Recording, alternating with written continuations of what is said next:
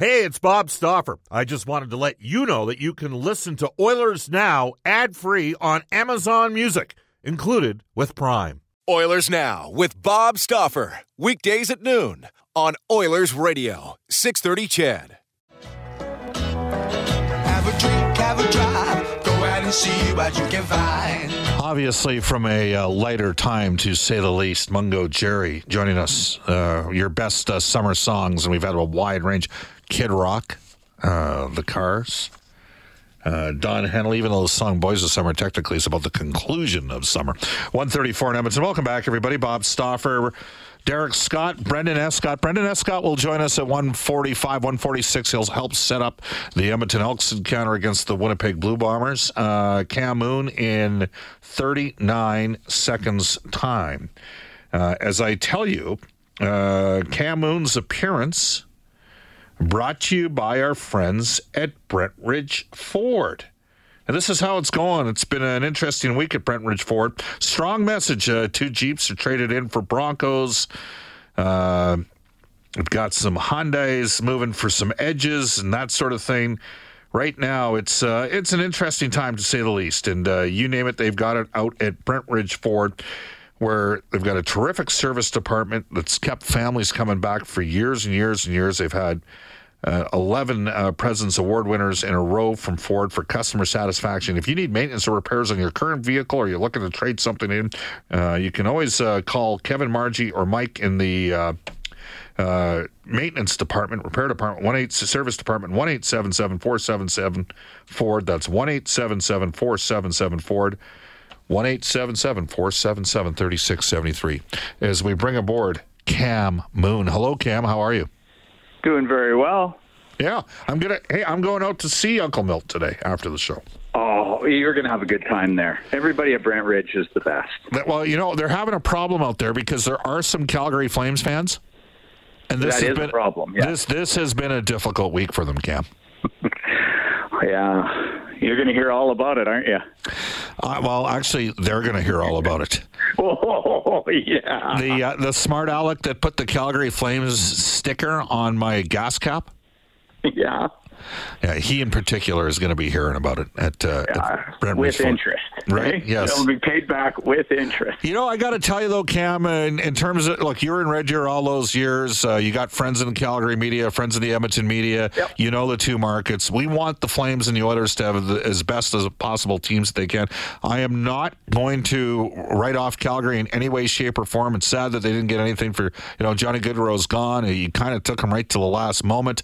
Uh, that was a little bit surprising. Then we find out that Tkachuk's not going to sign there long term. But Calgary's a well-run organization, Cam, and you know what might end up happening as a result of this is they might end up building a team closer to the template of what Daryl Sutter likes to coach with. Your thoughts?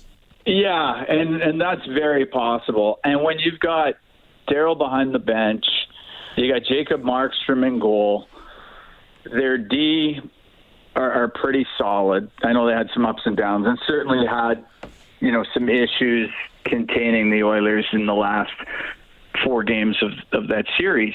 But even losing, well, we think losing two of the top uh, three forwards, they're still going to be a competitive club. And you're right, they can build a little bit more towards uh, the way Daryl likes to coach. So, yeah, I don't doubt they're still going to be a contending team, but it is, you know, it's a tough pill to take when you're you're losing two players of that magnitude. I mean, they've only lost one so far in Gaudreau, but it, it is trending towards um, uh, Matthew Tkachuk leaving. That that's yeah, but they'll still be competitive. And you're right, it's better when when both Alberta teams are going, and we got to see it this year in the playoffs. Yep. Like both teams, even it was the second round, so both teams have that that momentum of winning around.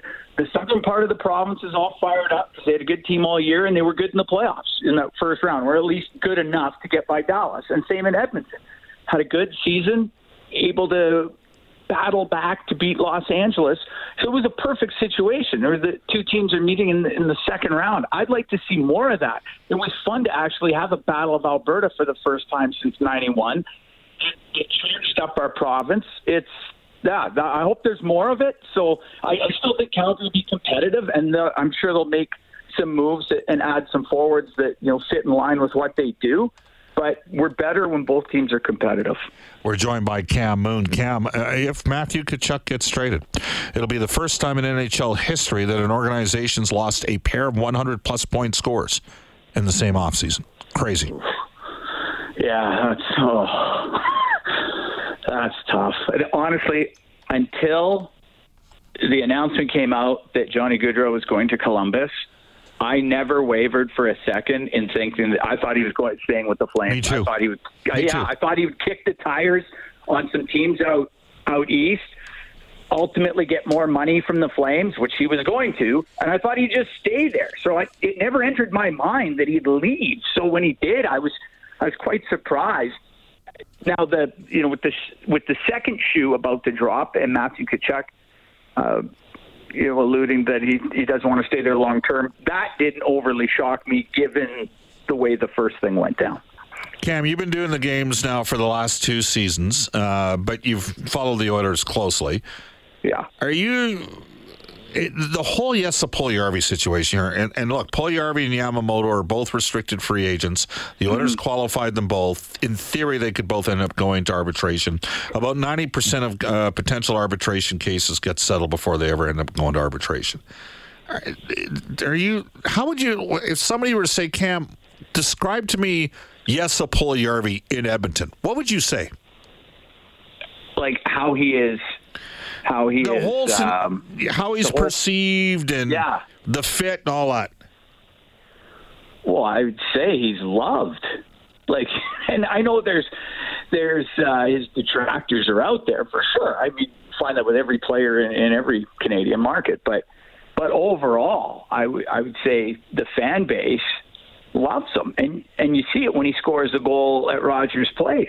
It, it goes crazy, um, and I think there's something to be said for his his personality and uh, some of the the um, you know just the the good natured wholehearted stuff that he puts out on on social media. You can see that you know deep down you know, Jesse Puljujärvi is a really good guy.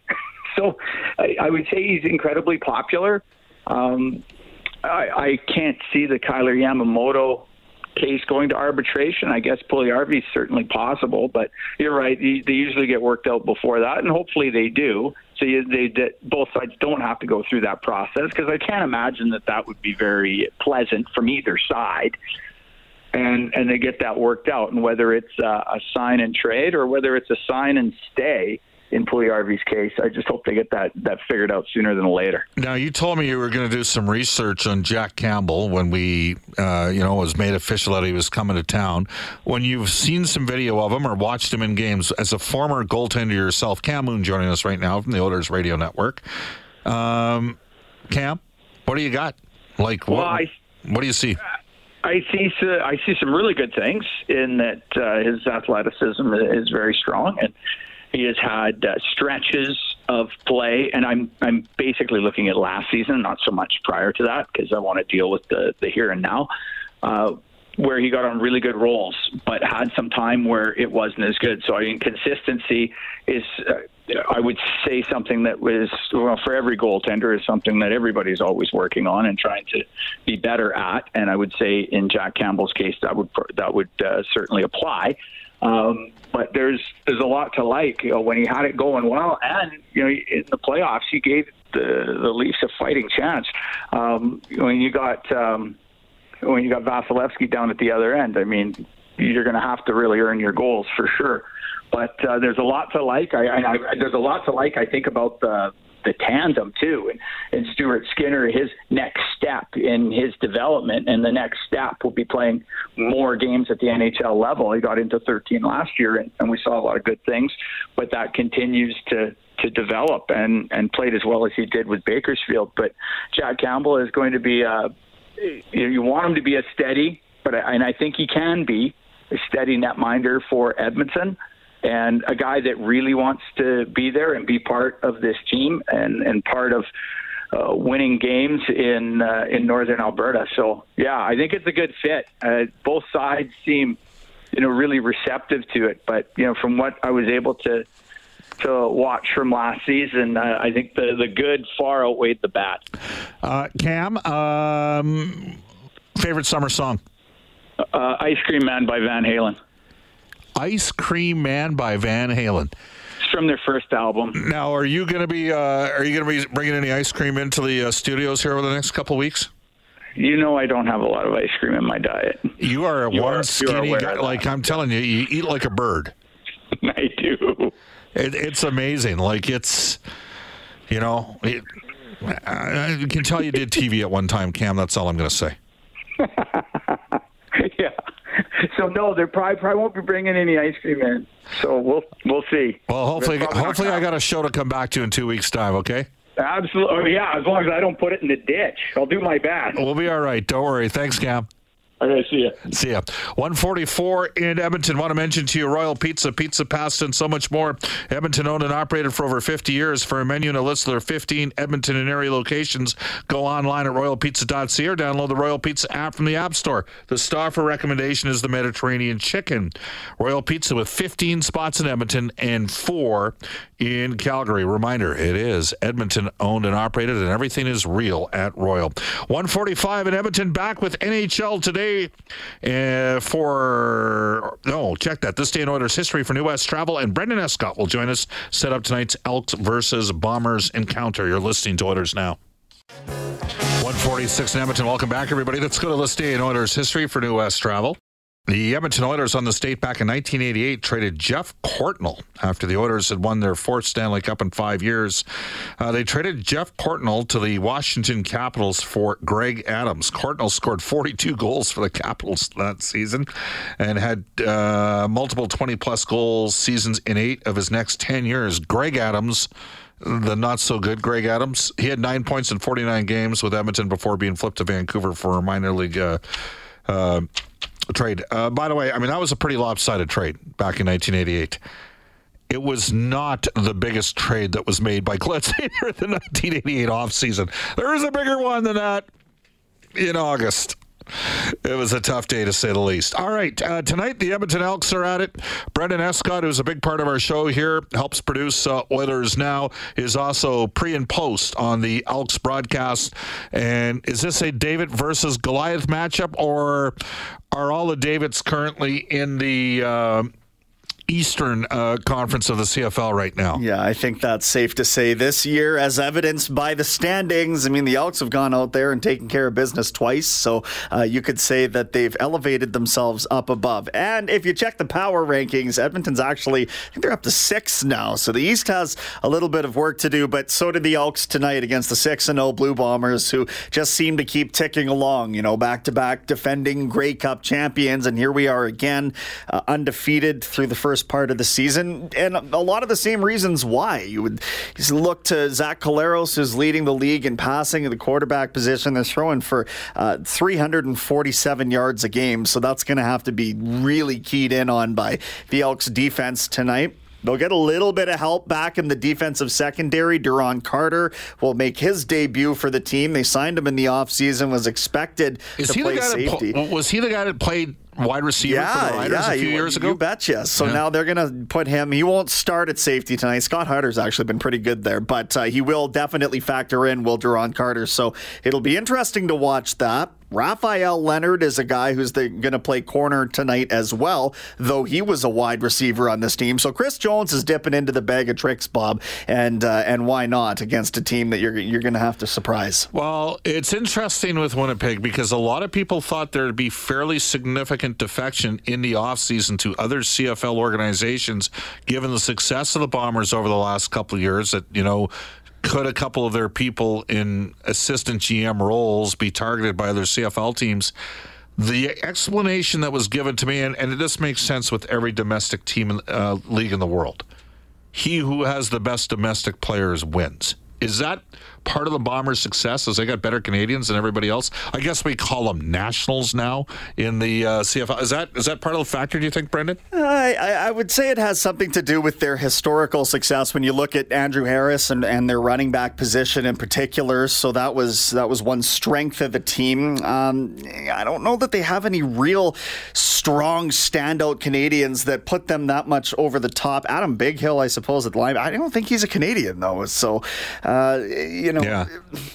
they, they just have a, a regime in there. They have the same offensive line or defensive line rather that has guys like Willie Jefferson and Jackson Jeffcoat, and they they just seem to present problems and, and mismatches all over the football field. So I would say that's the most significant thing. All right, who's like who's playing quarterback right now for the Elks? 'Cause they've had three different starters so far this year, haven't they? Yeah, they have. And uh, we're down again to Taylor Cornelius, who last week was, I mean, he talk about rising to the occasion 230 passing yards and leading the 19 point uh, comeback to, to beat Montreal. And, and while he didn't connect on every pass, there was quite a few that he put in the neighborhood and drew the pass interference calls on. So we'll see how much trust they have in his arm. He's got all the intangibles, right? I know you probably uh, remember him a little bit anyway from his time at Oklahoma State, and he's got a cannon arm. He's and got a last, hose. last week we saw his escapability and some of the the mobile um, nature to his game, and that's a big deal when it comes to this Stephen McAdoo offense is having a quarterback that can run a little bit. So. Where, where's Tre Ford at in all this right now? Tre Ford is on the the six game injured list. I think it's still um, no. Actually, he's on the one game injured list right now because they're not sure if he would need all six. Okay. Shoulder injury, throwing side. Okay, so that's not good. Likely, um, well, it'll be after the bye week. They wanted to get him at least there and then see where where they can reemerge. But Cornelius has been a great stopgap. Do you get any sense? Uh, and and look, I know this is your first year doing the the pre and post game show, uh, Brendan. But do you get a sense there's a little bit di- like the team struggled so badly at home. Now they've won a couple games, but got to win at home. You know what I'm saying? Do you get a sense that there's a little bit different vibe with Chris Jones running the show right now? I think that there's a real business like nature to things with Chris Jones there. Chris Jones brings guys in that, th- like, if they don't think like him, they certainly understand how to play for him. Which is So- aggressively. Exactly. And the defense has been a big reason why they've been in these couple of games that they've won. And those have been on the roads. So take some pride in your own backyard here. And I know that this has been a point of emphasis. And as the season goes along, you figure it's going to be more and more so. Uh, maybe not the easiest opportunity for them to break the thousand day curse or slump or whatever you want to call it. Thousand day curse. Yeah, it's been over a thousand days. Since they October won at home field at Brickfield. Well, October 12th of 2019. Who they beat? Was it Saskatchewan? BC that night. They beat BC. All right, uh, let's do this. What time are we beginning with the countdown to the kickoff show? Well, we're actually at the tailgate party tonight for the kickoff Okay. show. That starts at 5.30 here on 6.30 CHED, and then Morley and Dave have the play-by-play call at 7 o'clock. and you have uh, prearranged interviews, and who's coming on with you at 5.30? Well, I'll tell you what, we we have the uh, the Cree language broadcast tonight, so we'll have their broadcasters hop on, tell us a little bit more about that, as well as uh, Ed Jones, alumni from Sure. the uh, from the too Eskimos team. Not too tall, that's right, but uh, he is going up on the Wall of Honor, so we'll chat with him as well. Of course, uh, you old school footballers would remember legendary number 72 for the Dallas Cowboys, Ed Too Tall Jones. He was six foot nine.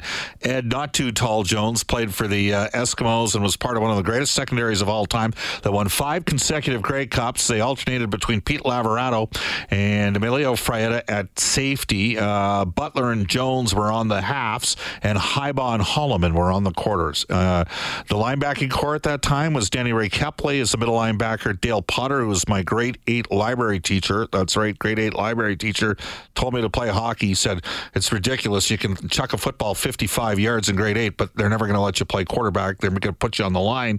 Uh, so had Dale Potter and Tom Towns, a converted fullback from the U of A. They were two of the outside linebackers, Danny Ray Kepley in the middle.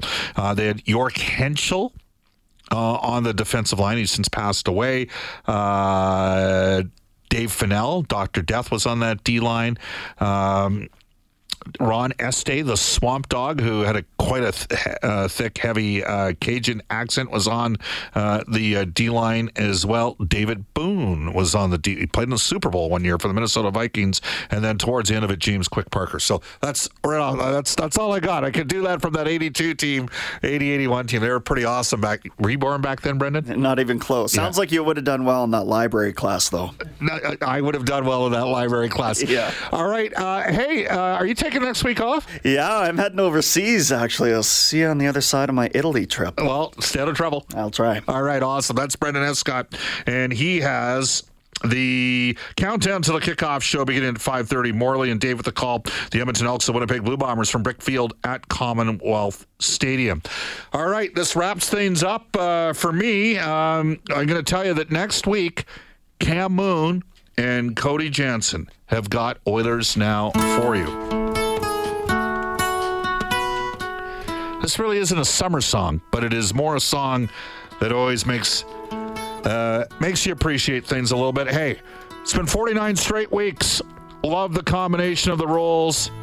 Hope you, uh, if you do get some time off over the next couple of weeks, uh, you enjoy things. Uh, again, Cam Moon and Cody will have things for you next week. Uh, Brendan comes back and we'll be working with Cam and Cody the week after, and we'll rejoin you uh, at some point in August. Up next, a global news weather traffic update with Kevin Robertson, followed by Rob Breckenridge from 2 to 3, then the 6.30 CHED afternoons with Jalen 9. Special thanks to Brendan Escott and Derek Scott for helping us out here in Oilers Now. So long, everybody. Oilers Now with Bob Stauffer. Weekdays at noon on Oilers Radio, 630 CHED.